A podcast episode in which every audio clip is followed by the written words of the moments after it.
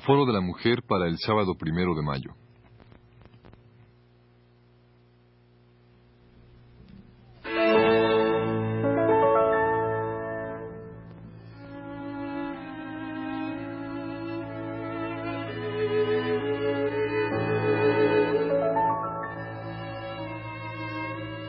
Foro de la Mujer.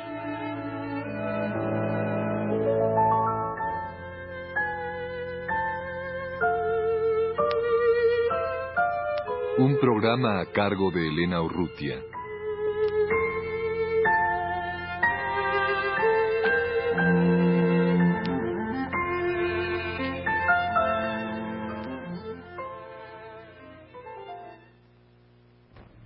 Un domingo de mayo de 1972 se inició en Radio Universidad el programa Foro de la Mujer a cargo de Alaide Fopa.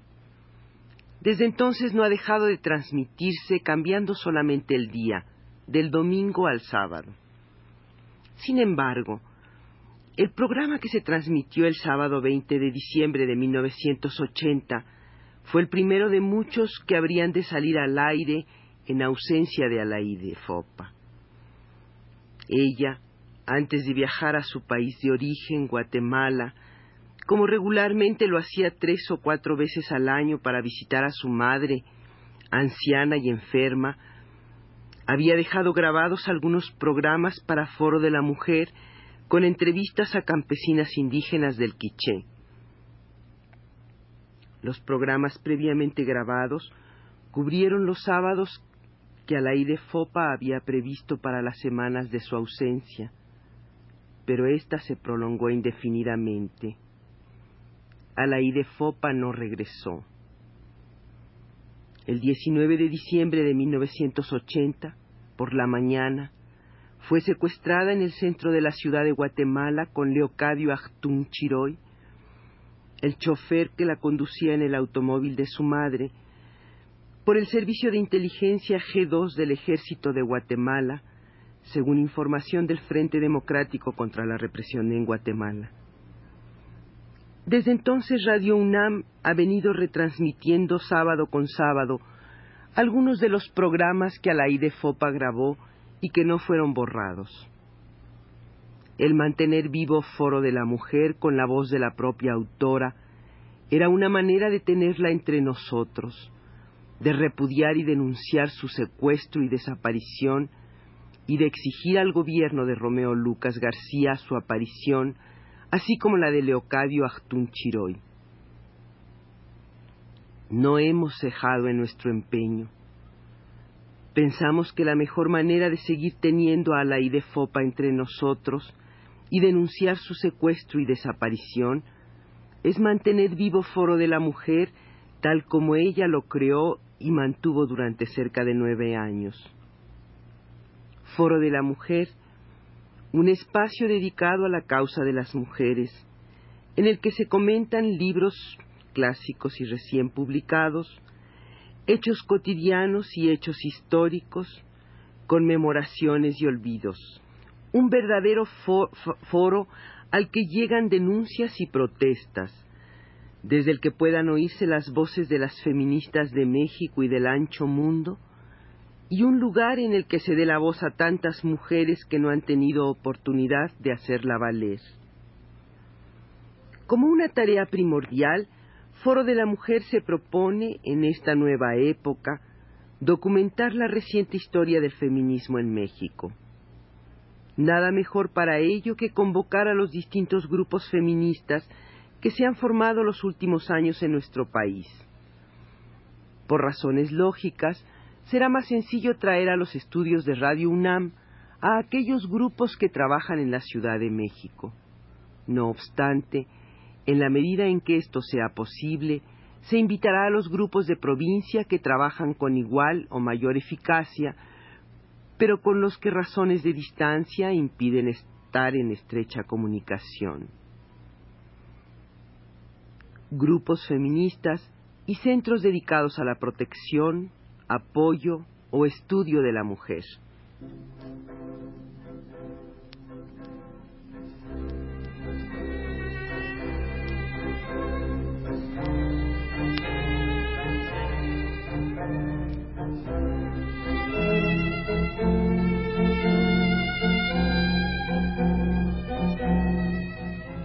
Con Marta Lamas, Marta Acevedo y Bárbara García vamos a tratar de rehacer la historia del movimiento de liberación de la mujer, que en sus inicios fue el MAS. ¿No es así?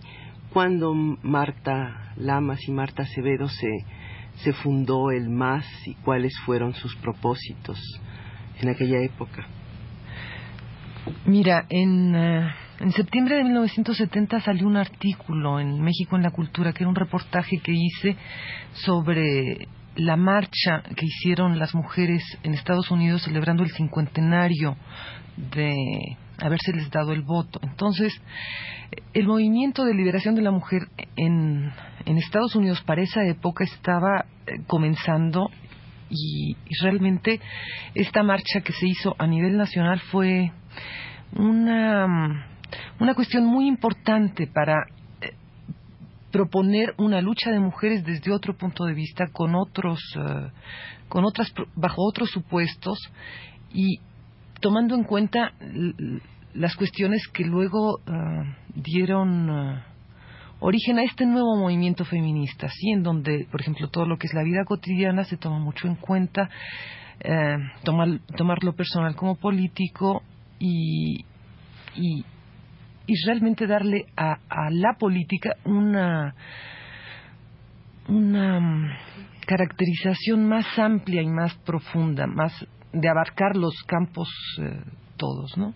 Entonces, a partir de este artículo, fue muy curioso. Se, em, varias personas me llamaron, algunas conocidas, otras no, y empezamos a discutirlo. Y bueno, nos pasamos ese año viendo, viéndonos, discutiendo no solamente el artículo, sino otras cosas que habían salido del libro de Margaret Randall en el siglo XXI. Y tuvimos discusiones con la Unión de Mujeres, que sí tenía un punto de vista bastante diferente sobre lo que era la, comillas, cuestión de la mujer. Y para mayo de 71 decidimos um, salir y el primer acto fue una manifestación en contra del mito de la madre. Y entonces aquí ya sí muy claramente se vio, bueno, quiénes estaban por un tipo de política eh, de las mujeres de un modo y quiénes por otro, ¿no? Entonces, por ejemplo,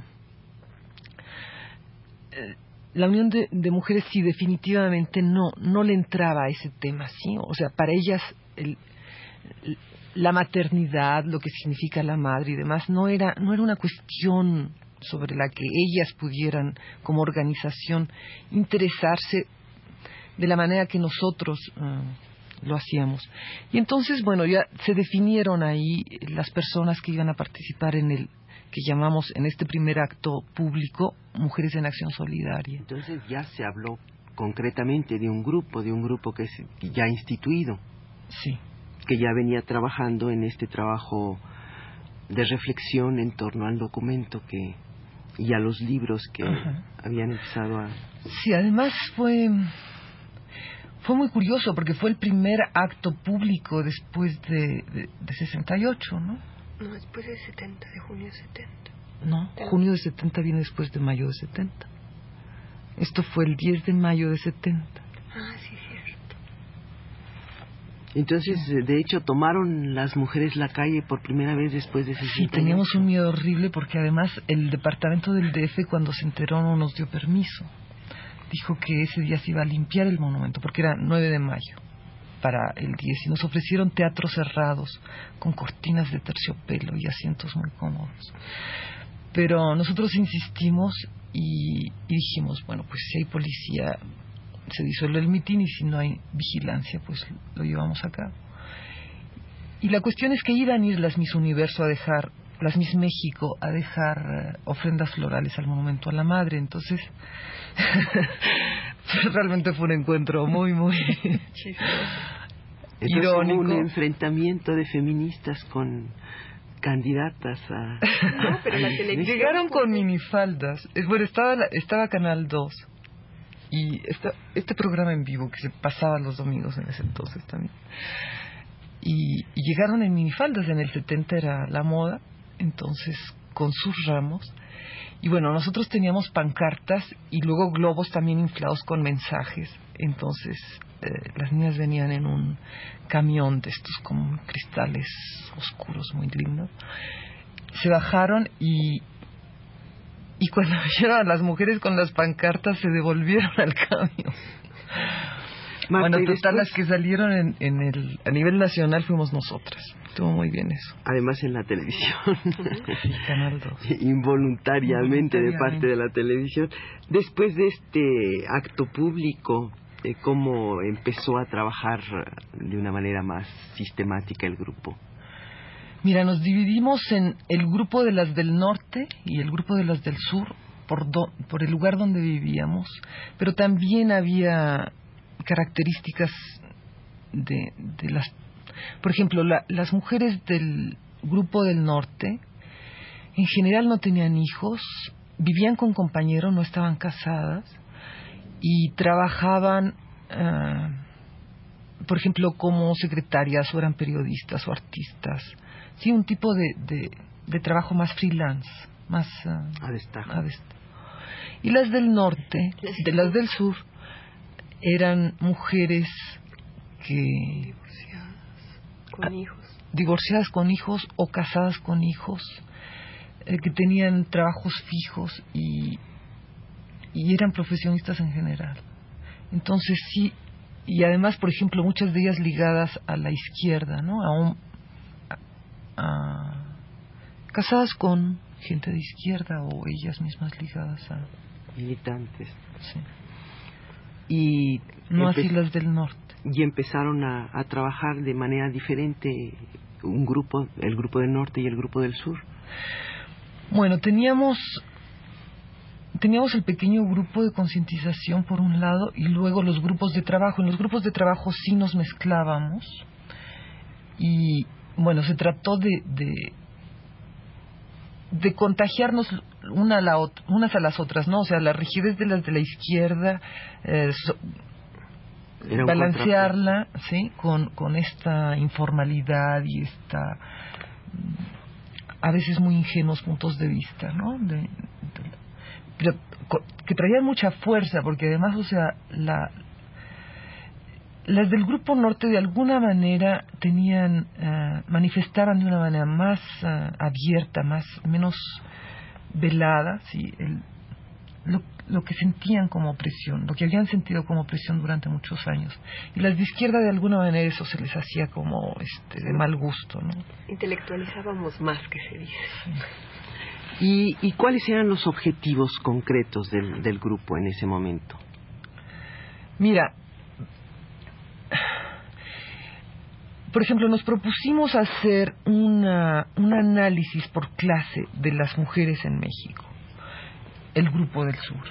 El grupo del norte quería, por ejemplo, más ah, literatura muy, casi casi de monitos para, para mujeres que, mujeres como ellas, ¿no? O sea, no, no aspiraban a legitimarse ante la izquierda, que mucho era la, la onda de las otras, que además, bueno, era necesario hacer trabajo teórico, ¿no? Eso, eso que ni que, o trabajo de análisis, pero también como que había tam- la muy subterráneamente este tipo de... Y la cuestión de la difusión, ¿no? Porque entonces fue toda la cosa de las universidades y las conferencias en la Casa del Lago y la convivencia del Cipatli en 72, por ejemplo, ¿no? Si el primer año fue querer un poco ver dónde estábamos paradas, qué tipo de problemas tenían eh, las mujeres en México y difundir, ¿no? Difundir el... Entonces esto se hizo a través de publicaciones nuestras o en revistas que nos... ah, Eran artículos esporádicos que aparecían en, en las publicaciones. No tanto. Mira, publicábamos en Punto Crítico, en México en la Cultura y en Claudia, o sea que tratábamos de llegar a diferentes públicos de mujeres. Bueno, en eh, esta, esta misma tarea sigue sigue conformando los grupos, o sea, ahí siguen los grupos de concientización, los grupos de trabajo, la difusión Y en 74 viene el, ah, en, la, en lo que era la preparación del Año Internacional de la Mujer, viene una, una separación con algunas del grupo. Yo creo que tú puedes hablar de eso. Marta, tal vez, Marta Lamas, puedes hablar un poco de, la, del momento de la decisión. El momento de la decisión todavía no está claro porque se vivió de diferente manera de ambas partes, pero lo importante fue que lo que era la mayoría del grupo, o sea, varios pequeños grupos, en un momento determinado, ante un problema con uno de los pequeños grupos, decidimos salirnos y además decidimos, después de cuatro años de trabajo con el nombre de Mujeres en Acción Solidaria, tomar un nombre que realmente diera la impresión de que éramos un movimiento de liberación feminista, pues. Entonces, es por eso que adoptamos el nombre Movimiento de Liberación de la Mujer y es por eso que nosotros sentimos una continuidad desde 1970 hasta la fecha, aunque hayamos tenido dos nombres, porque fue el 80% del grupo el que se mantuvo en esta separación y el cambio del nombre sí respondió mucho a darle un carácter mucho más feminista. Es decir, Mujeres en Acción Solidaria, que es un nombre bellísimo, también pueden ser mujeres de la caridad, ¿no? Es decir, la acción solidaria tiene también una connotación de cierto tipo. Entonces, en 74, principios de 74, adoptamos el nombre Movimiento de Liberación de la Mujer y empezamos a hacer todo el trabajo de preparación del contracongreso para 1975. Eh, desgraciadamente el tiempo se nos ha acortado, pero podemos dejar para un programa siguiente del próximo, de la próxima semana la continuación de este relato de, de lo que ha sido la pues la formación ahora de, del movimiento de liberación de la mujer.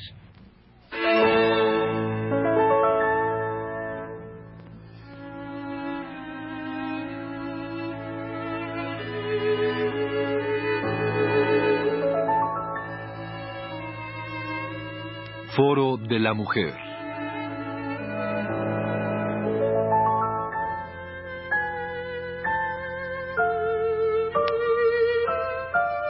Un programa a cargo de Elena Urrutia.